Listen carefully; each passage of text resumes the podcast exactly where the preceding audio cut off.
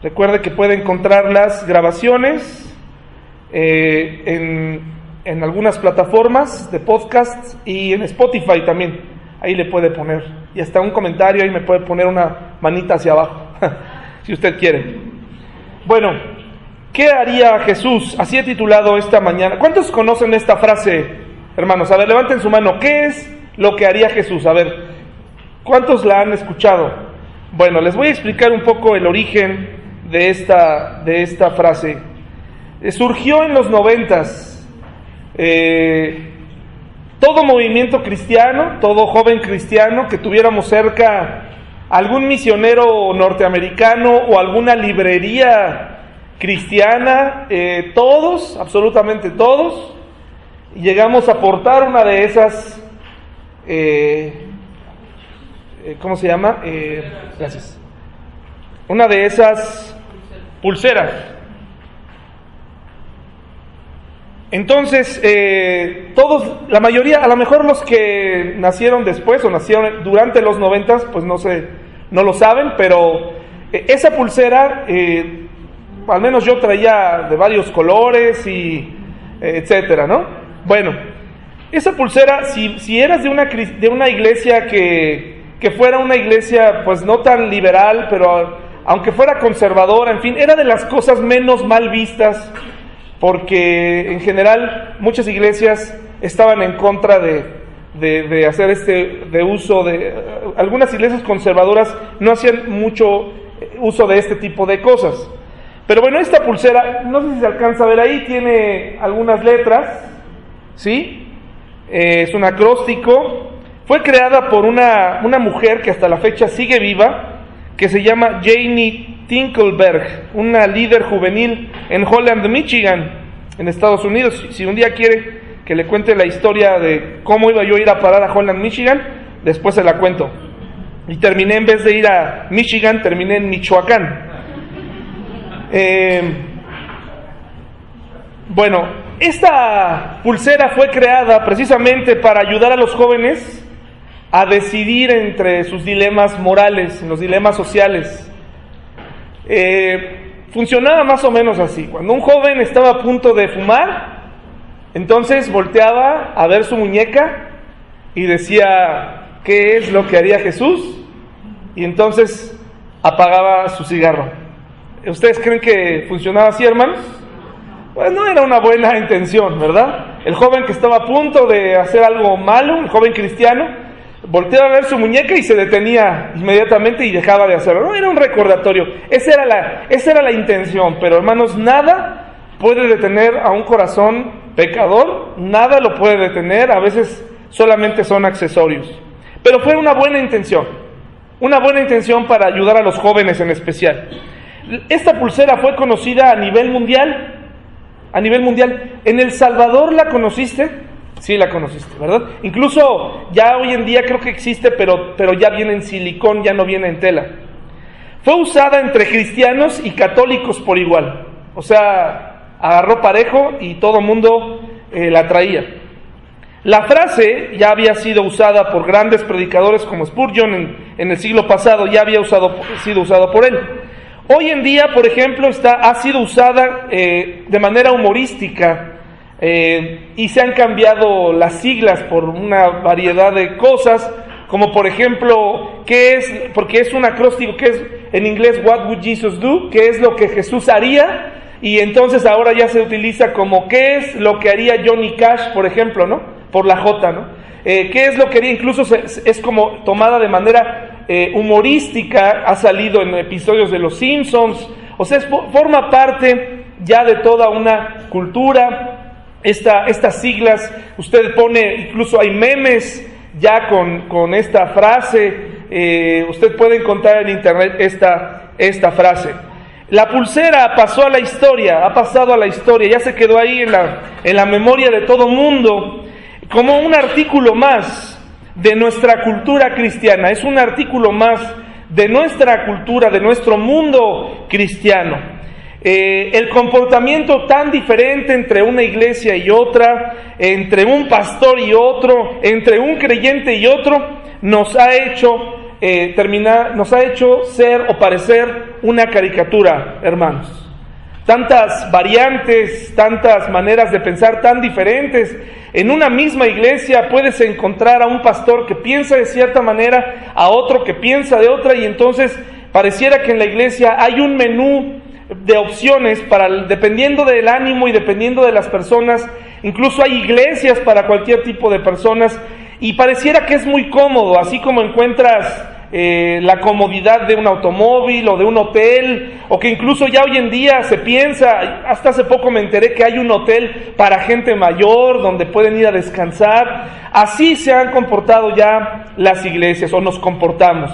Las diferencias de opiniones, las diferencias entre creyentes, en el mismo trabajo puedes encontrar a un, a un creyente que cree en ciertas cosas y a otro de otra, pues eso ha ocasionado graves problemas en nuestra sociedad, hermanos, porque la gente ya nos empieza a identificar como inconstantes, nos empieza a conocer como, bueno, ¿quién de todos ustedes tiene la verdad? ¿Quién de, por qué mi amigo tal sí se embriaga hasta morir y es cristiano? ¿Y por qué tenemos a este otro que él no toma y que dice que eso está mal? Eh, ¿Y por qué sí hay otros que hay iglesias donde ocurren cosas como eh, dones y, milagros, etcétera, que ellos eh, así, así lo dicen, donde la gente se tira al suelo, se cae, y en otras iglesias todo el mundo está en orden? ¿Por qué? Bueno, hermanos, hay una explicación, me parece más profunda en todo esto, pero hay una sola manera de vivir el cristianismo, hermanos, hay una sola manera. Eh, las formas en las que lo, hemos hecho han ocasionado que la gente ya no nos crea, que el cristianismo sea una caricatura. Eh, en muchas series ya de Estados Unidos, eh, gente en México ridiculariza a cristianos, ridiculiza a cristianos, ¿sí? usa lo que decimos, para todo queremos sacar la Biblia, etcétera. Se ha terminado por ridiculizar un mensaje supremo, es decir, yo puedo traer una pulsera o una playera con el logo del Cruz Azul, pero si te fijas bien, no dice Cruz Azul, sino dice eh, eh, yo creo en la cruz de Cristo, ¿no? Entonces, fíjense lo que necesitamos hacer para eh, encajar en el mundo ideas importantes. De veras, he visto, he visto playeras y de por sí es antipático el América. He visto playeras del América diciendo versículos hermosos, el versículo hermoso de Isaías, donde dice, ¿no? Que le darán nuevas fuerzas como las águilas. Y digo, ¿qué tiene que ver ese equipucho con un mensaje así, ¿no? Entonces, eh, y así, y así te puedes encontrar eh, cualquier cantidad de mercancía que, se, que los versículos se adecúan, se, se adaptan a, a, la cultura general para que el cristiano no se vea tan ridículo, pero terminamos haciendo el ridículo. Los músicos imitan a los músicos seculares, los músicos cristianos se quieren ver como ellos con su propia entrega de premios, con su propia entrega de galardones. Y el mensaje central del cristianismo, hermanos, termina por ser ridiculizado, termina por ser absurdo, termina por ser eh, una burla para los, eh, los, demás. El nombre de Jesús y su gran mensaje, el mensaje de salvación, termina por, por ser una burla para las personas. Por eso le invito a tener cuidado, mucho cuidado en en esa mercancía y en esa mercadotecnia que hay alrededor, hecha y pensada para cristianos. ¿No? Está bien si, usted trae un, un eh, pescadito, aquí no juzgamos, si usted trae un pescadito o no en su carro, está bien, pero entonces cuide su manera de manejar, porque entonces es absurdo, ¿verdad? Es absurdo traer un pescadito eh, y a la vez ser un pésimo conductor, y estarte cerrando, ¿no? En la, en la, en la calle, etcétera. O poner ahí, ¿no? Este, había hasta hace algunos años una, una calcomanía cristiana pensada por algún cristiano de esos que dijo, esta es la idea de, la mejor idea que se me ha ocurrido. Y dice, este auto está conducido por un, el piloto es cristiano. Si hoy sucediera la gran tribulación, este carro eh, quedaría sin, sin, sin piloto, tenga cuidado. ¿No? Entonces, este, ¿qué más les puedo decir, hermanos? ¿no? Ya casi choco con él por la, toda la instrucción que decía eh, su calcomanía eh, y aparte el peligro, o sea, la confusión que hay alrededor de esto. Hace poco una abuelita en México, esquizofrénica, es lo que dicen, es lo que dicen, eh, se llevó a su nieto. ¿Sí lo, sí lo vieron las noticias? Eh, se llevó a su nieto, lo, lo tomó, es lo que dicen las noticias. No crea todo lo que digan las noticias, no crea todo lo que dicen ahí. Porque hay muchos de ustedes que ven una noticia en WhatsApp y la reenvían y la reenvían y la reenvían y no es verdad. Hace poco circuló algo de Telmex también. Ese, fraude ya pasó, hermanos. Ese, no, lo, no lo reenvíen. Y luego esta, esta abuelita se llevó a su nieto. Lo raptó. Bueno, lo tomó y se lo llevó porque se iban a ocultar, porque la gran tribulación venía. ¿Sí? Entonces, eh, imagínense si es esquizofrénica o no. El problema es, el mensaje de la gran tribulación de los últimos tiempos, pues queda como una burla. ¿Sí? Queda como una burla ahí, porque imagínense la cantidad de memes. Bueno, pues todo esto, esta pulsera representa muchas de las cosas que el cristiano ha vivido y ha creado y en las que ha creído durante mucho tiempo. Encuentro, mis hermanos, tres tipos de cristianos en cuanto a eh, opiniones de temas actuales. El primero es el cristiano radical. El cristiano que todo lo que está ocurriendo alrededor de él está mal. Entonces es como un soldado. Él es un soldado. Él dice, todos se van a ir al infierno si no se arrepienten. Son aquellos que escriben en, las, en, sus, eh, en, una, en una gran pancarta, arrepiéntete porque eh, el, el, fin viene y te vas a morir, te vas a ir al infierno. Y no solamente eso, sino que es radical. No puede convivir con un homosexual, no puede tolerar ningún comportamiento que le parezca no cristiano. Es radical tiene enseñanzas radicales. No celebra la Navidad, eh, no celebra, eh, casi no celebra su cumpleaños, no tiene festividad. Hay niveles dentro de los radicales. Hay quien dice es que ya viene el fin, no tiene caso celebrar, no tiene caso hacer nada. Vamos a recluirnos todos juntos en algún lugar. El cristiano radical es difícil porque es de aquellos que les llama la atención a las personas en la calle por su comportamiento inmoral. No sé si alguna vez les ha tocado estar con alguien así, a mí sí en donde le llamó la atención a una persona, eh, una pareja de homosexuales.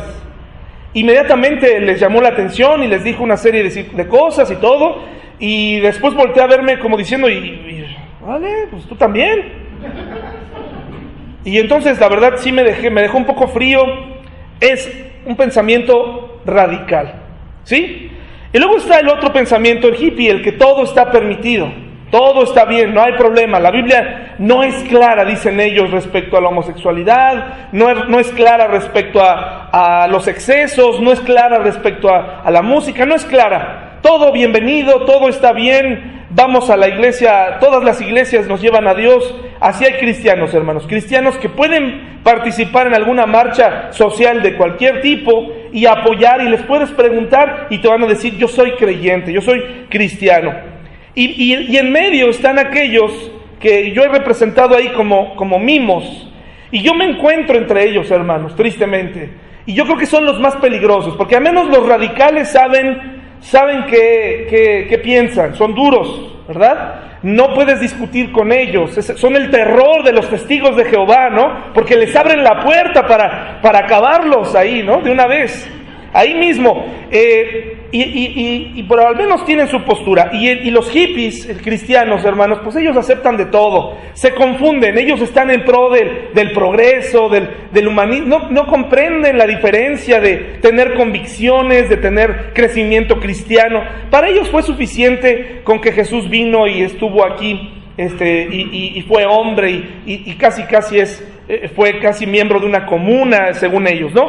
Pero el neutro es peligroso porque muchos de nosotros, hermanos, muchos de nosotros que estamos aquí sentados, no puedo generalizar, pero sí te puedo decir que muchos de nosotros no tenemos ninguna opinión respecto a ciertos temas.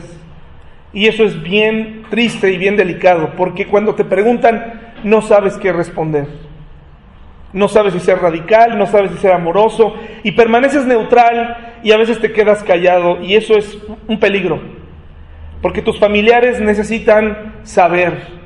Y como a veces, hermanos, me he dado cuenta a través del tiempo que lo mejor para el cristiano que no sabe eh, cómo eh, o qué dice la Biblia sobre ciertos temas, por eso es mejor ser radical o ser liberal. Y no encontrar un punto correcto y un punto equilibrado para ayudar a las personas que están en ciertos problemas. Y de eso va a tratar el día de hoy.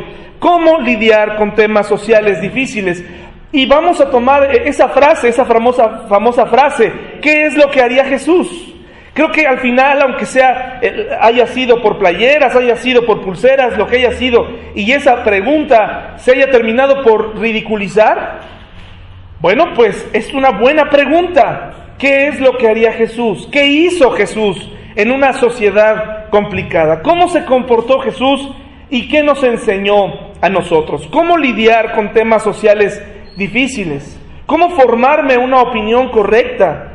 Es fácil, cuando no tienes familiares homosexuales, es fácil tener una opinión. Es fácil decirle a, la persona, pues sabes qué, la Biblia es clara y adiós, pero tú no tienes ese problema. Es fácil cuando una persona que, está batallando con el alcohol, eh, cuando tú no batallas con eso, cuando tú no batallas con ciertos temas complicados, eh, es fácil dar consejos, porque tú no estás ahí, porque tú no estás ahí. Pero hay una manera de, lidiar con esos temas. Hay una manera, y, me parece que el mejor ejemplo es Jesús. Y, y, más adelante les voy a decir cómo podemos lidiar con esos temas, estés pasando o no estés pasando. Pero lo que sí te voy a decir, si tú estás atravesando por una crisis familiar, con un familiar que tiene un problema de este tipo, te invito a que tu primera plática con ese familiar no sea directamente para tocar el punto ¿Sí? Porque puede ser que es precisamente eso, la ausencia de una plática años atrás, de, un, de una serie de conversaciones, y que de pronto te acabas de dar cuenta que algo ya salió mal en tu casa, hay rebeldía, hay apatía, hay homosexualidad, hay vicio, hay, no sé, una serie de circunstancias, hay incluso, este, hay a lo mejor un joven demasiado eh, eh, ¿cómo se dice? Este, eh, demasiado heterosexual, ¿no? Mujeriego. Pues que ese no sea el tema. A ver, hijo, ven, acércate y vamos a platicar acerca de tu heterosexualidad, ¿no? Vamos a hablar por qué eres tan mujeriego. Entonces ese, hijo te va a decir, mm, nunca te acercaste y ahora que, que tengo 20 novias, ahora sí es un problema para ti.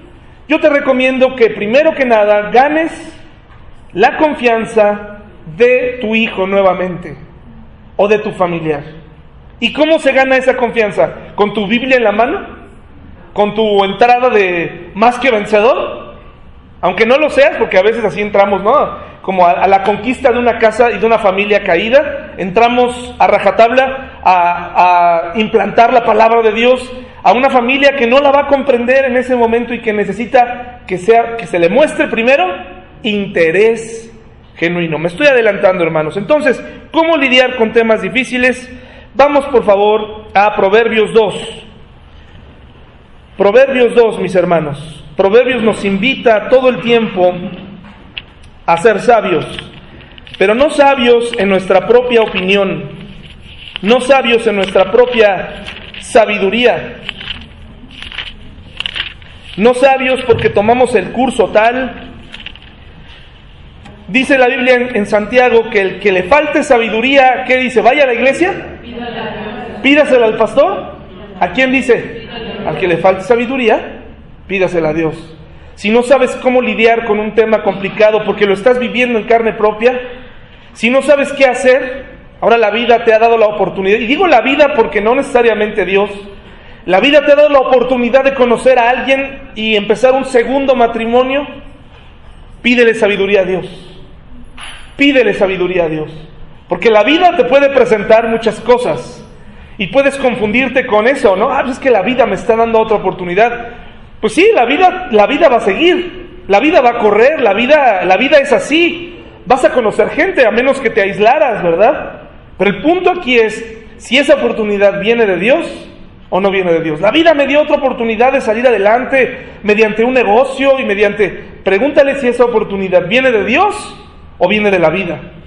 Porque si viene de la vida, pues lo más seguro es que así como te dio esa oportunidad, así también te la va a quitar. Porque la vida, hermanos, la vida del hombre y, la, y, cómo se conforma es injusta. es injusta y, no, no siempre es buena. Proverbios 2, hermanos, dice, dice así, yo voy a leer el 1 y ustedes el 2 y lo leemos bien fuerte porque se está grabando, hermanos, ¿sí?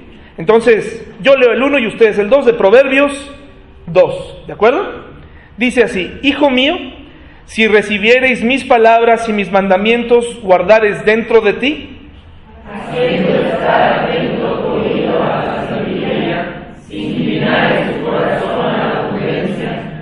Y la prudencia es un tipo de inteligencia, hermanos, es parte de la inteligencia. Hace ocho días hablábamos, una persona imprudente es aquella que piensa que sabe, por eso dice, ¿no? Hay que ser inteligentes. Y dice aquí, si clamares a la inteligencia y a la prudencia dieres tu voz, si como la y como a tesoros, entonces entenderás el temor de Jehová y hallarás el conocimiento de Dios. Porque Jehová da la sabiduría y de su boca viene el conocimiento de inteligencia. Él provee de sana sabiduría a los rectos ese escudo a los que caminan rectamente. Un momento antes de que lean el 8, este es un versículo muy interesante para la época en la que estamos viviendo, porque le estamos pidiendo a Dios sabiduría. A nadie de nosotros nos gusta eh, rechazar ni ser rechazados. Estamos de acuerdo con eso. Pero ser cristiano dentro de las cosas que tú, eh, dentro de las responsabilidades que tú y yo aceptamos cuando aceptamos a Cristo, cuando Él nos recibe, una de las cosas es que no a todo mundo le va a parecer nuestra manera de pensar. Pero una cosa es que no le parezca porque tú le diste una respuesta prudente e inteligente, compasiva, amorosa, y otra cosa es que haya soltado un bibliazo, una, una, un lenguaje que escuchaste de algún, de algún pastor, de algún libro, de algún autor, y que no tiene sentido y que va a lastimar. Por eso dice aquí, Él provee de sana sabiduría a quienes. Ahora, hermanos, ¿somos rectos nosotros? Pero queremos serlo, ¿no? Porque también no podemos estar aquí y decir, pues no, yo, yo no soy recto. No, bueno, no, pero estoy en eso. No soy santo aún en el sentido de que no peco, pero quiero, quiero dejar de hacerlo. Quiero llegar a conocer al Señor con la menos cantidad de pecado en mi vida y voy a luchar por eso. Y dice, ese escudo los que caminan rectamente. Fíjate, aquí está la clave para enfrentar a una sociedad que cada vez nos confunde más, que cada vez es más complicada, en donde nuestros hijos van a tener dificultades para convivir, para crecer. Pero no podemos crear zombies en nuestra casa, hermanos, ni pequeños soldaditos, ni gente que nada más, pequeños que no razonan. Tenemos que ayudarles porque cuando tengan la oportunidad, si no están preparados, la sociedad también se los va a comer a ellos. Y con ellos su fe y con ellos su cristianismo. Dice, por favor, el versículo 8.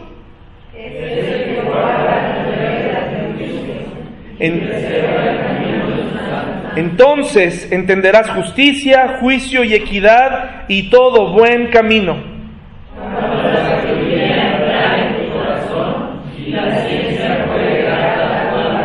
La discreción te guardará, te preservará qué? Un, momentito, hermanos, ahí. Eh, hoy en día es muy importante la discreción. Eh, es parte de la inteligencia. Y dice aquí, hermanos, te guardará, te preservará qué? La inteligencia. Eh, hoy en día vemos manifestaciones de cariño de todo tipo. Y no todas las veces es necesario hablar. A veces es mejor solamente tomar a nuestro hijo, explicarle y prepararle. Acostúmbrese, y quiero que lo tome, pues siempre de la mejor manera, no puedo asegurar que así lo hará, pero acostúmbrese, porque cada día veremos todavía más apertura para temas que antes eran, tal vez siempre estuvieron ahí, pero acostúmbrese. Acostúmbrese para que su superhéroe favorito tenga una crisis de identidad sexual. Acostúmbrese. Acostúmbrese para que sus series favoritas injerten o a calzador en la historia algún personaje que tenga esa, esa eh, identidad sexual. Acostúmbrese, en el buen sentido, porque usted tendrá que explicarle a su hijo qué está pasando. Usted no puede estar adelantando cada escena, no puede estar, no, no saldría de su casa. Tiene que ser más inteligente. Y la mejor manera en la que le vamos a enseñar a nuestros hijos cómo se vive y cómo es una familia, ¿dónde empieza? Ah, pero si te estás divorciando, si te estás peleando, si estás amenazando todo el tiempo a tu esposa y a tu esposo, ¿qué crees que va a, qué crees que va a considerar tu hijo? Va a decir, pues no, yo no quiero esto. Ah, pero si todo el tiempo estás teniendo la misma crisis y el mismo problema, no importa que le adelantes a la tele, no importa que, que no veas, no importa que le hagas una lista de cosas prohibidas, él va a buscar afuera. Nos tenemos que acostumbrar. ¿Por qué? Ahorita les voy a explicar por qué. Mateo 22, hermanos. No es resignación. Acostumbrarse no es resignación. No es eh, rendirnos a, a no tener convicciones. Lo que estoy tratando de decir es que la gente, la que no aparece en la televisión, enfrenta problemas reales, problemas verdaderos, y te necesita a ti para aclarar ciertos puntos. Necesita gente sabia, gente inteligente, no gente eh, fanática, hermanos, eh, que, solamente dispara cosas que no entiende y que incluso me atrevo a decir que algunas de esas cosas en su mente están mal, pero otras sí pasan el filtro. Pasa una, una cosa por otra. Mateo 22, 37 al 39, ¿ya lo tenemos, hermanos? Dice, mire, Jesús le dijo, Amarás al Señor tu Dios con todo tu corazón, con toda tu alma y con toda tu qué. Y en otro pasaje dice con todas tus fuerzas. Es decir, con todo tu ser. Involucra qué? La mente, la palabra que está usando aquí, la palabra griega, es el pensamiento más hondo. El pensamiento más hondo. Mi mente tiene que amar a Dios con todas con toda mi atención, mi mente, si yo aprendo a concentrarme en lo que es correcto, me va a ser más sencillo, hermanos, enseñarle a un niño qué es lo que está bien y qué es lo que está mal. Y si lo, lo complemento con mi comportamiento en familia y en mi comportamiento social, tendrá mucho peso, porque la gente allá afuera necesita dirección y la busca, hermanos, en diferentes lugares pensamiento hondo, hermanos, no nada más un pensamiento radical necio o un pensamiento liberal igual de necio, sino un, pensamiento correcto. ¿Qué fue, hermanos, lo que hizo Jesús? ¿Qué fue lo que hizo Jesús? Entonces, ¿cómo lidió él con una sociedad eh, pobre, una sociedad donde muchos niños, por falta de eh, una correcta alimentación, de un estado social adecuado, este, etcétera, morían. Eh, en un estado donde la gente se emborrachaba. Hay cristianos tan radicales que han llegado a decir que el vino que tomaba Jesús no estaba fermentado. Porque dicen, es que, ah, pero los liberales dicen, es que Jesús eh, pues multiplicó, hizo el vino, ¿no? O sea, mira, ahí está acreditando al, al vino. Y el otro dice, no, es que era jugo de uva. Era jugo de uva, no era fermentado. Eh, ¿Y esa discusión es útil, hermanos? Es una tontería. O sea, que Jesús haya hecho ese milagro no quiere decir que haya dado rienda suelta a la borrachera. Ni tampoco está diciendo, hermanos, que, o, nos está tratando de explicar que, que creó jugo de uva. Eh, es tonto pensar que el vino que tomaba Jesús no estaba fermentado, hermanos.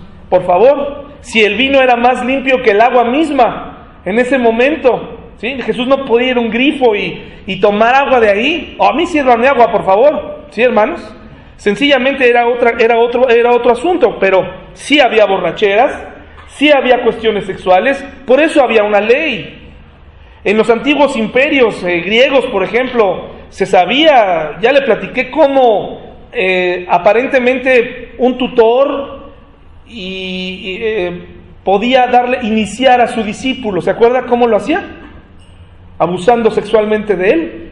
Así lo relatan Platón, Aristóteles, que fueron, que fueron abusados sexualmente por sus propios maestros.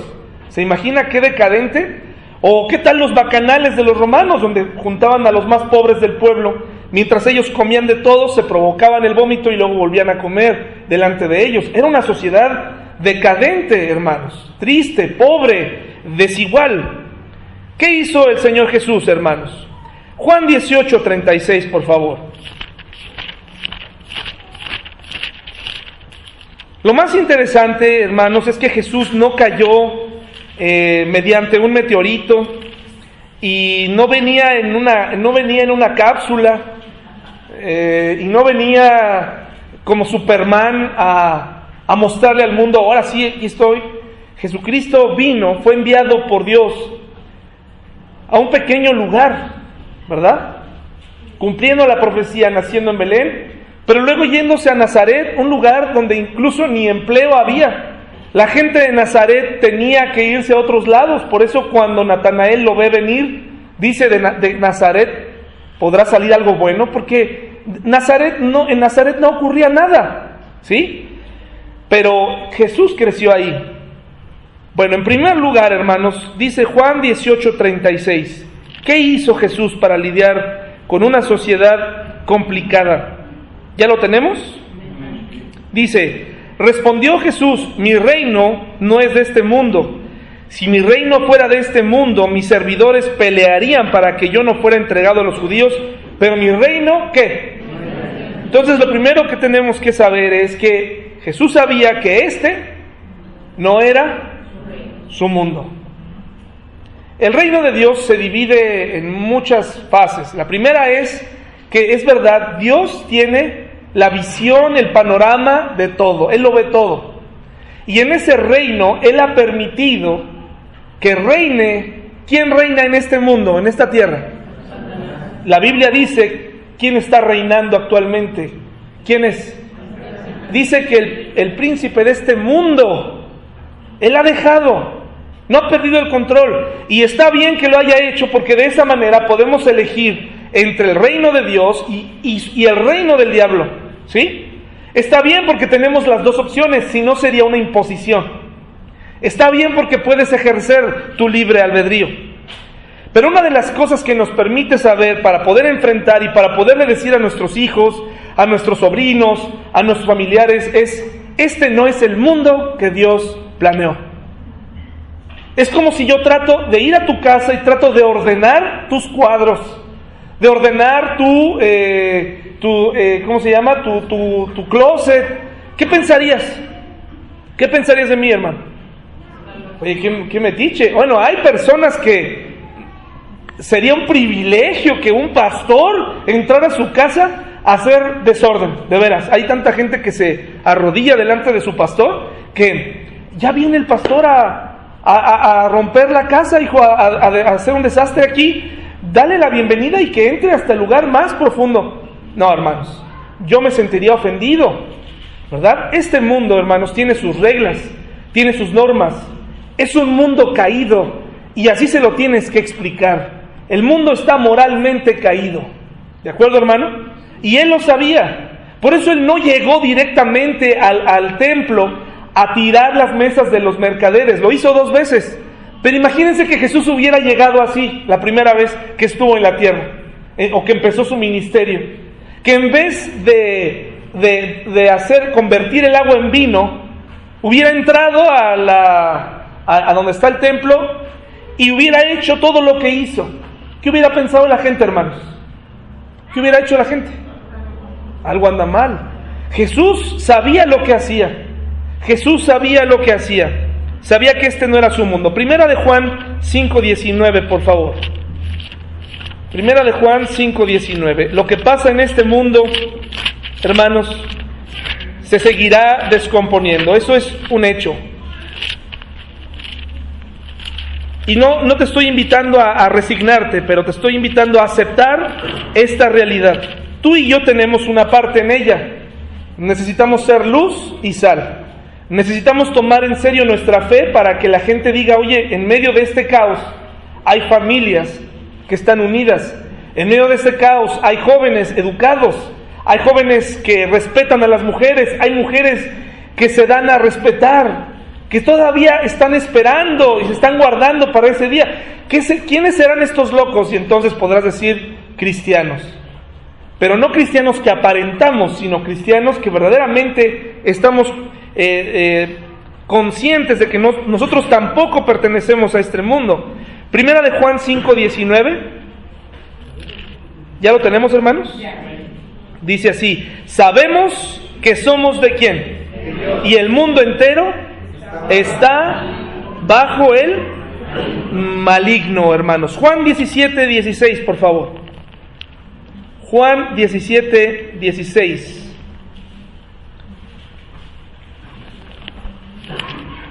Juan 17, 16.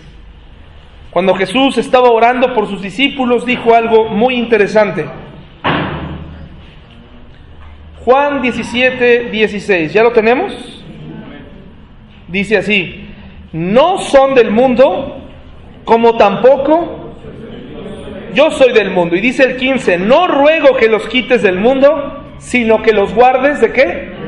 Del mal. Entonces, una realidad que tú y yo tenemos que entender es que nosotros, al ser cristianos, nos convertimos en personas de paso por este mundo. Y en ese paso tenemos que dejar huella para la gente que está aquí, que cree que este mundo es su última morada, que no tiene esperanza, que ha puesto su esperanza en líderes y personas que no pueden dirigirlos más que al fracaso, ¿verdad? Por eso tienen tantos éxitos los, los libros de autoayuda y cosas así. Hebreos 11, por favor, porque la gente está buscando respuestas en todos lados, hermanos. Hebreos 11. Hebreos 11, por favor. 13. Hebreos 11, 13.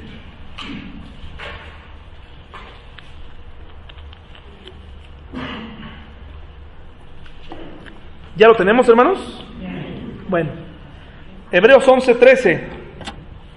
Conforme a la fe murieron todos estos sin haber recibido lo prometido, sino mirándolo de lejos y creyéndolo y saludándolo y confesando que eran extranjeros y peregrinos, eran, eran personas, eh, está hablando aquí de Abraham, está hablando de muchos creyentes eh, que no pudieron conocer al Mesías, pero que ellos se consideraban peregrinos, o sea, estaban de paso por aquí. Entonces, para empezar, hermanos, va a ser muy difícil que en tu escuela, tú puedas cambiar las normas de, los profesores. Hubo un pastor que se puso a repartir libritos para tratar de influir en, la dirección y mal hecho.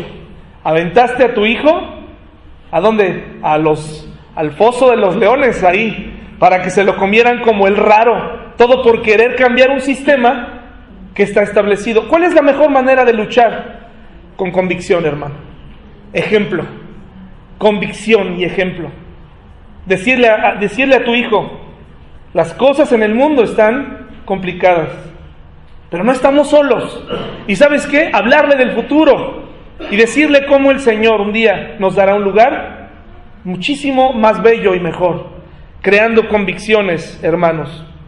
Dice el versículo 38, por favor, versículo 38 de los cuales el mundo no era digno errando por los desiertos, por los montes, por las cuevas, por las cavernas de la tierra. Jesucristo vino a cambiar el curso de los tiempos de tal manera que hay un antes y un después de él. ¿El mundo fue mejor después de Jesús moralmente hablando, hermanos? Ya no hubo pecado a partir de Jesús.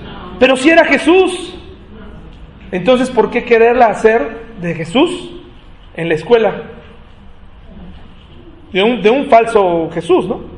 Con poses, con diciéndole a tu hijo y metiéndolo en problemas, cuando él no ha comprendido ciertas cosas, ya viene a la fiesta de Halloween, no sabes cómo reaccionar, cómo decirle, convicciones nada más, explicaciones correctas, por qué no lo hacemos, por qué sí lo hacemos, para que él pueda defenderse y para que él no termine rechazando su fe, para que él no termine huyendo y diciendo, ¿qué es esto? Yo no creo en nada de esto. Veo que todos se divierten. ¿Por qué yo no? ¿Por qué nací en esta familia de locos? Porque en la casa solamente hay estatutos necios. Esto no lo haces, punto. Esto no lo ves. Ahí no puedes ir. Y esto y aquello, ¿verdad? Y qué difícil. Hace una semana vino un, o intentó venir, la verdad no supe si sí, sí vino o no, un famoso grupo de rock. Lo vamos a dejar en rock porque ya hay tantas este, derivaciones del rock que no sé, pero es de los rock, de la música más pesada que hay, ¿no? Bueno, pues en Monterrey se juntaron un grupo de personas cristianas, católicas, moralistas, y sin ninguna explicación lograron eh, solamente que, no se presentaran ahí. En, la, esta, eh, en esta página de change.org, eh, uno puede meter cualquier petición para que la gente te apoye y mediante firmas se logren ciertos objetivos. Por ejemplo, ¿no? pues mediante change ahí o mediante el cambio de esta organización tú le puedes poner, quisiera que, no sé, ¿no? Este, alguna petición, quisiera que quitaran las ciclopistas. Y entonces todo el mundo se junta y ahí, y, entonces puede ser que el gobierno, por la presión, lo quite. ¿Sí? Bueno, pues alguien inició esta petición. Pero en esta petición, para evitar que este grupo viniera, lo único que lograron, hermanos, sí, creo que no se presentaron al final. Tal vez en México sí, no estoy, no estoy seguro. Esta petición que están viendo atrás era para que no se presentaran en la Ciudad de México. En Monterrey se logró. Pero en México querían que no viniera este grupo. Y dice, la razón es, es esta. Este grupo atenta en contra de los que creemos y tenemos fe en Jesús. ¿Sí? Atenta contra la fe cristiana Marduk con sus letras deja ver el odio que tiene a personas que tenemos una fe diferente a la de ellos y al lado ahí está eh, la firma de la petición. Mi pregunta es, hermanos, ¿qué crees que dañó más a la sociedad mexicana esos días? ¿La música hipersexual que se escucha a diario en las estaciones de radio? ¿Todos los días? ¿Hipersexual? ¿Qué crees que daña más? ¿Qué crees que dañó en esa misma semana? ¿Crees que dañó más la cobertura detallada de la pareja de los asesinos que resultaron ser caníbales? Y que los niños temprano, a la hora de la comida y en la noche escucharon de ellos detalles completamente explícitos de lo, que, de lo que estuvieron haciendo esta pareja de caníbales? ¿Qué crees que dañó más? la corrupción de nuestras autoridades donde por años no se dieron cuenta en la delegación, eh, ni los directores de la escuela aparentemente no se dieron cuenta que durante años había un violador en la escuela junto con un cómplice y violaron a más de, más de 30 niños que los papás llevaron a diario a la escuela. Eh, ¿Qué crees que dañó más a la sociedad? ¿Marduk? ¿O una sociedad que está dormida. Una sociedad que, para algunas cosas es, ay, eso no. No, que no venga él, que no cante él, ah, pero que venga Maluma, ¿verdad? Que canta bonito, pero que despierta a un joven rápidamente en su, en su interés sexual. ¿Qué crees que afecta más? ¿Crees tú como cristiano que nosotros debemos participar en este tipo de cosas? ¿Crees tú que debes firmar todas las iniciativas que aparezcan para ir en contra de todo esto? Me parece que no. Tú lo puedes hacer, porque yo no soy la última ley, pero me parece que ese no es el punto. Si tú no le enseñas a tus hijos a tener convicciones, si tú no les enseñas a que Jesús verdaderamente es el camino, y no solamente el camino para la, salvación, sino el camino para que a tu familia permanezca unida, te aseguro que no importa cuántas peticiones, cuántas pulseras, cuántas playeras, cómo te veas, cómo, cómo te vistas eh, para parecer cristiano, te aseguro que no va a funcionar. Pregúntale a muchos hijos de pastor, a muchos jóvenes que crecieron en la iglesia, que desayunaron iglesia, que durmieron en la iglesia, que, que padecieron la iglesia, ¿dónde están ahora? pero a veces hacemos lo que nos parece más cristiano hacer. Tú dime, ¿qué dañó más? Jesús sabía que este no era su mundo y tú lo debes saber. Este no es el mundo y nuestra morada eterna no está aquí. ¿De acuerdo, hermano? Por lo tanto, un peregrino viaja ligero y no se debe amar, no debe amar, dice la Biblia, no debemos amar este mundo porque este mundo no es tuyo. Este mundo es el sistema es traidor. No estoy hablando de la naturaleza o de las cosas que Dios hizo, estoy hablando del sistema moral. ¿Qué otra cosa hizo Jesús en una sociedad tan complicada, hermanos? Tuvo compasión. Mateo 9:36, por favor. Y compasión no es lástima. Compasión no es lástima, hermanos. Compasión no es lástima. Mateo 9:36. Eh, eh, compasión no es mirar con superioridad a otro. No es mirarlo y decir, híjole, ¿en qué estás metido? Pobre adicto, pobre confundido, pobre divorciado, pobre borracho, pobre, pobre hombre. No, eso no es. Compasión es verdaderamente un interés y un amor para que su vida pudiera llegar a cambiar a través de Jesús. Mateo 9:36 dice, y al ver las multitudes, pero desde el 35, recorría Jesús todas las ciudades, fíjese, empezando por este verbo, recorrer, nos habla de interés, recorrer recorrer, hacer algo más. No nada más estuvo Jesús sentado en una choza, en una tienda, escuchando lo que le decían del mundo. Lo tuvo que conocer. Porque Jesús fue hombre, hermano, 100% Dios, pero 100% hombre. Entonces decía, recorría Jesús todas las ciudades y aldeas, enseñando en las sinagogas de ellos y predicando el Evangelio del reino y sanando toda enfermedad y toda dolencia en el pueblo. Y, y con esto que hacía por la sociedad, al ver las multitudes, ¿qué hacía? Tuvo compasión de ellas, porque estaban como desamparadas y dispersas como ovejas. Entonces resulta que tú y yo andábamos así, andábamos dispersos, andábamos sin dirección, pero ¿qué vino a hacer Jesús, hermanos? ¿Qué vino a hacer Jesús? Nos vino, nos aceptó en su familia y nos dio un rumbo. Pero si el cristiano está sin rumbo, no tiene peso en el mundo. Si el cristiano está nada más metido en, en, todo lo que hay alrededor en este mundito cristiano, pues ¿cómo vamos a saber cómo están las cosas afuera? Si ni siquiera conocemos a nuestros hijos, no conocemos eh, con quién están, qué les gusta, qué está, qué está sonando afuera, qué está ocurriendo, a qué tienen acceso, qué les gusta, qué no les gusta. Tuvo compasión de las multitudes. Marcos 2, por favor, hermanos. Marcos 2. Marcos 2, eh, en donde trabajo, hermanos, hay Marcos 2, Marcos 2, 15 al 17. Aconteció que estando Jesús a la mesa en casa de él, muchos publicanos y pecadores estaban también a la mesa juntamente con Jesús y sus discípulos, porque había muchos que le habían seguido. Y los escribas y los fariseos, viéndole comer con los publicanos y con los pecadores, dijeron a los discípulos, ¿qué es esto que él come y bebe con los publicanos y pecadores? Al oír esto Jesús les dijo, los sanos no tienen necesidad de médico, sino los enfermos. No he venido a llamar a justos, sino... ¿Y, ¿Y, qué le parece si yo le dijera que estos pasajes no le gustan a muchos cristianos? A muchos cristianos les gustan los pasajes eh, de disciplina. Les gustan los, los, los pasajes donde viene el juicio de Dios sobre alguien y donde se muestran las consecuencias. Pero contra estos pasajes no, no tenemos defensa. No podemos objetar que Jesús se mezcló en la sociedad.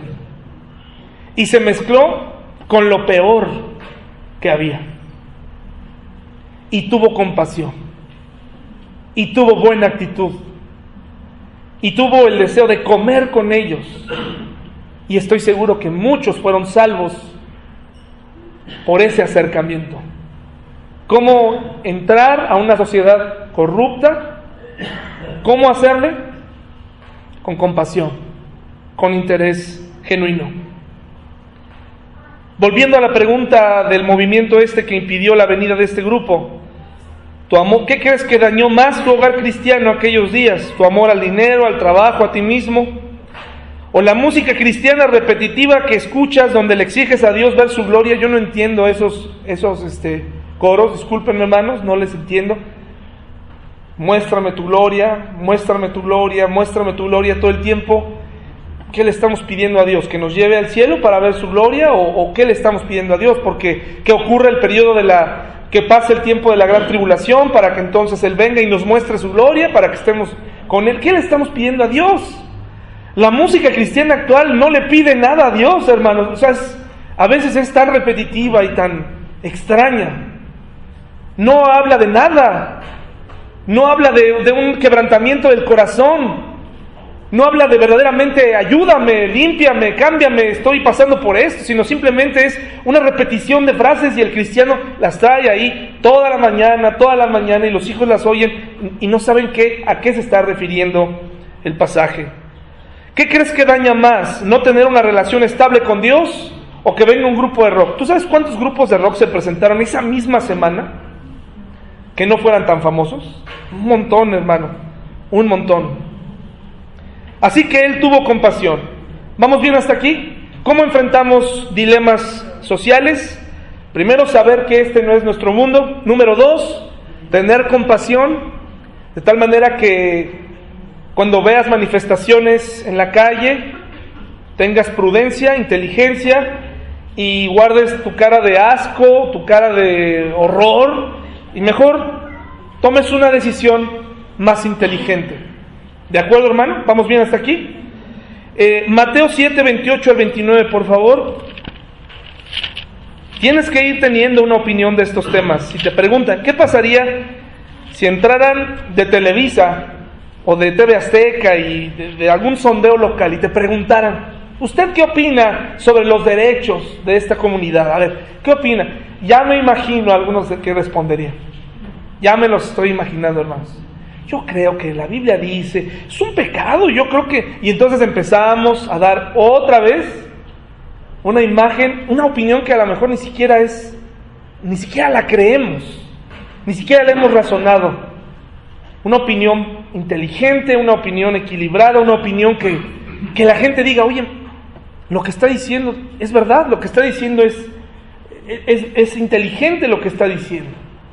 Y si a alguien le falta sabiduría, ¿a dónde la tenemos que pedir? A Dios. Mateo 7, 28 al 29, por favor. Dice, y cuando terminó Jesús estas palabras, la gente se admiraba de qué? Porque les enseñaba como quien tiene autoridad y no como los escribas que solamente repetían las escrituras a lo tonto, hermanos. Jesús conocía la escritura. ¿Qué pasó cuando fue tentado en el desierto, hermanos. ¿Qué ocurrió con Jesús? ¿Cómo libró la tentación Jesús, hermanos? Conociendo su fe, conociendo su fe. Hebreos 2.18, por favor. Y ahí es donde está el problema, que a veces no conocemos nuestra fe. Hebreos 2.18, hermanos. ¿Ya lo tenemos? Hebreos 2.18. Yo he estado presente en algunas reuniones donde entre la gente hay personas que vienen buscando a Dios, personas lastimadas, personas con problemas serios, y el predicador los ha, les ha dado el tiro de gracia. Y tal vez yo mismo lo he hecho, y tenemos que tener cuidado, porque hay gente buscando a Dios. Hebreos 2.18, ¿ya está hermanos? Pues en cuanto él mismo, hablando de Jesús, padeció siendo tentado, es poderoso para socorrer a los que son tentados. Él fue tentado, Él entiende la tentación y nos quiere ayudar, pero para poder salir de ahí necesitamos conocer su fe, conocer nuestra fe. Él citó las escrituras cuando fue, cuando fue tentado por el propio Satanás, Él le respondió con la Biblia. Está bien responder con la Biblia, está bien, está muy bien, pero tenemos que entender lo que dice el pasaje, lo que dice el texto. Y, antes de presentarle a la gente el juicio de Dios, ¿qué quiere que Dios, qué, quiere, qué quiso Jesús que la gente conociera primero? Acerca de su amor, acerca de su amor, acerca de su misericordia. Pero también, hermanos, cuando la verdad estuvo en riesgo, habló y actuó con firmeza. Habló duramente a los religiosos, quitó a los mercaderes del templo dos veces y habló firme. Hay ocasiones en donde si está en juego la verdad, Y ahí es donde tenemos que pedirle sabiduría a Dios y discernimiento. Ahí es donde tenemos que actuar con firmeza. Si te están pidiendo que tus hijos hagan o acepten algo así como así, entonces tendrás que enseñarles, ¿verdad? Con firmeza, con autoridad, a defender su fe. Lucas 13, por favor. Lucas 13.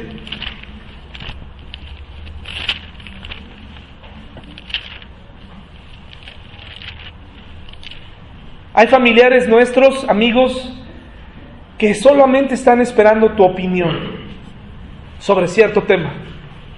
Quieren saber qué piensa el cristiano de la familia. Y no importa que también te prepares o no, probablemente no, la, gente no va a creer. Pero no salgas con lo mismo. No respondas con la misma eh, forma radical o hippie sino prepárate realmente para contestar algo que deje huella en su vida, le guste o no, pero que verdaderamente lo deje pensando, no, no, eh, no, no hagas que, que, ellos se burlen por una respuesta radical que, que ni siquiera tú crees. Lucas 13, 31 al 34, dice, ya lo tenemos hermanos, Lucas 13, 31 al 34. Aquel mismo día llegaron unos fariseos diciéndole, sal y vete de aquí porque Herodes te quiere matar. Y fíjense lo que dijo Jesús a, esta persona. Y les dijo, id y decida aquella zorra, he aquí hecho fuera demonios y hago curaciones hoy y mañana y al tercer día termino mi obra. Sin embargo, es necesario que hoy y mañana y pasado mañana siga mi camino, porque no es posible que un profeta muera fuera de Jerusalén. O sea, estaban atentando contra lo que Jesús y su plan, eh, para que no se ejecutara su plan. Y cuando la verdad estaba en riesgo, él fue capaz de decir, ve y dile a esa autoridad, a ese hombre tramposo, lo que está ocurriendo aquí. Dice, Jerusalén, Jerusalén, que matas a los profetas y apedreas a los que te son enviados. ¿Cuántas veces quise juntar a tus hijos como la gallina a sus polluelos, polluelos, debajo de sus alas y no quisiste? He aquí vuestra casa os es dejada desierta, y os digo que no me veréis hasta que llegue el tiempo en que digáis, bendito el que viene en el nombre del Señor. Hermanos, el mundo necesita opiniones cristianas, ¿cómo? Inteligentes, no importa qué edad tengas, necesitamos ser más listos para opinar, para manejar las situaciones. Hay dos preguntas simples que encontré en un libro escrito y le recomiendo el libro, se llama, el autor se llama Larry Osborne y el libro se llama 10 cosas tontas que creen los cristianos inteligentes. Y estas dos preguntas me parece que nos pueden ayudar para sopesar, sobre todo en, un, en una época en la que vemos muchos predicadores en Internet, hay que aceptar la realidad de que la gente no solamente viene a la iglesia local a escuchar, sino que va a escuchar por YouTube, va a leer libros, va a tomar consejería de otros pastores. Vivimos en un mundo así, es una realidad. Pues si vas a tomar consejo de muchas personas, si le vas a preguntar a otras personas diferentes opiniones o segundas opiniones sobre ciertos temas, está bien. Pero tienes que pasarlas por estas dos preguntas. ¿De qué manera encaja esa idea o enseñanza con la forma en que la vida funciona en realidad. Por ejemplo, si alguien te enseña, Dios va a castigar a los homosexuales, o por ejemplo, yo escuché alguna vez un predicador, se desbordó los canales en Nueva Orleans y se vino el mar en, la época de Katrina, ¿se acuerdan? Porque había un, un, eh, carnaval de homosexuales. Por eso Dios lo hizo. ¿Se imaginan? Este, qué delicado, qué delicado afirmar o sea, no creemos en la profecía, pero sí me atrevo a decir que Dios hizo eso por eso. Hay que tener cuidado. Entonces, a ver, pensando en algo así, antes de contestar o a dar dichos así, tenemos que pensar, a ver, ¿cómo es la realidad? ¿Cómo es, qué dice la Biblia? Y entonces llego a la conclusión de que una persona es más que su sexualidad, ¿sí?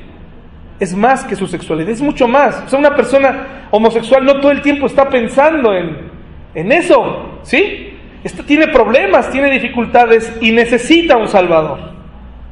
Entonces el error está en eh, castigar a alguien, sea quien sea lo que esté viviendo, y olvidar que esa persona necesita escuchar el mensaje de salvación. Hay que examinar las ideas que nos dicen y mostrar interés genuino por la gente. Por eso te decía, que tu primer plática con tu hijo no sea, a ver, vamos a hablar, a ver, vamos a hablar sobre tu mujer, a ver, tu, tu esposa o tu novia, ¿por qué vives con ella? Resulta que nunca tuviste interés y ahora lo quieres sentar a hablar, ¿verdad? Muestra interés. Conócela primero, conoce dónde vive, conoce a tu hijo, etcétera. Y después tocarás el tema. Número dos, ¿de qué forma encaja esta idea o enseñanza con lo que dice la Biblia? Y no solo lo que encontramos en un versículo, sino en toda la Biblia. ¿Sí? ¿Qué dice la Biblia sobre cierto tema? Por ejemplo, ¿debo celebrar o no el Halloween? ¿Sí? ¿Qué dice la Biblia? No, pues no dice nada. Bueno, a ver, investiga bien, estudia inteligentemente. Ya lo hemos dicho casi cada, por, cada temporada por este año. Lo digo siempre. El cristiano radical sale con, no les abras, están vestidos de brujas y de, y de este, brujas y, de monstruos. No les abras, no les abras. Eso, eso está bien, hermano. Está bien que en la cuadra, la familia cristiana, la única familia cristiana, no le habla, no le abra a los niños.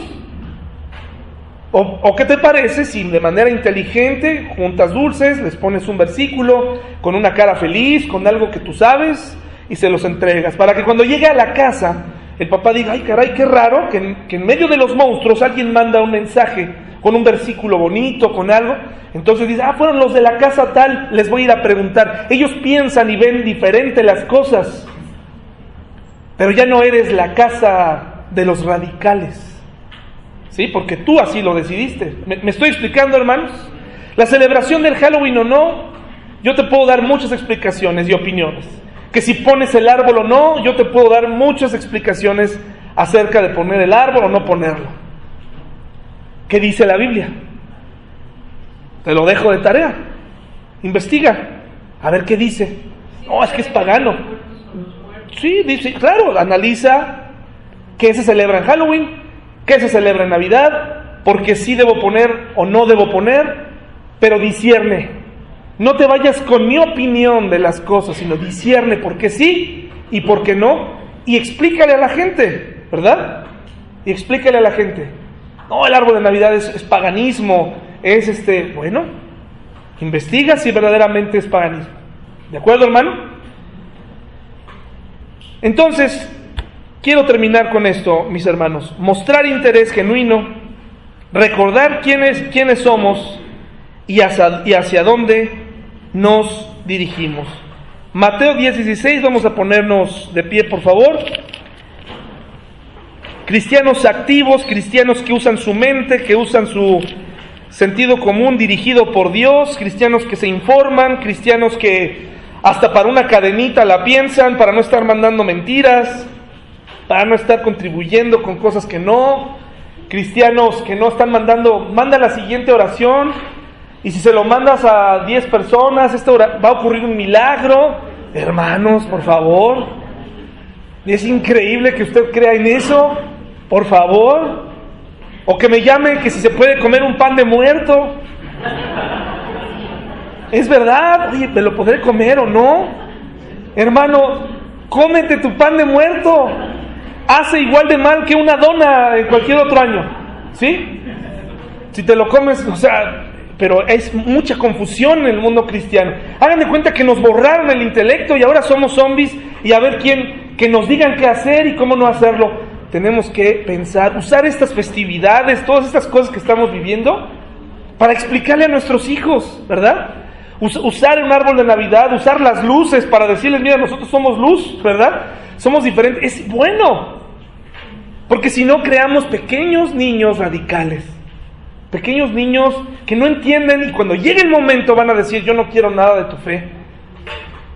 Mm, Dios nos dio la oportunidad de tener esos niños, esos familiares pequeños, para ayudarles a comprender verdades bíblicas, para que lleguen a amar la Biblia como nosotros la amamos, para que lleguen a amar a Jesús, lleguen a comprender. ¿Sí, mis hermanos? O sea, habrá alguien, no, es que Santa Claus, Es que yo, yo le he dejado, ¿verdad? Que crea y bueno, pues ahí estamos todavía. Yo creo hasta con miedo estoy diciendo esto, no vaya a entrar un niño y vaya yo a acabarle su ilusión, ¿verdad? Hay cristianos que todavía están en esas. No, pues es que los reyes magos y Melchor, Gaspar y... Ay. Híjole, hermanos, qué dilemas estamos metidos, ¿no?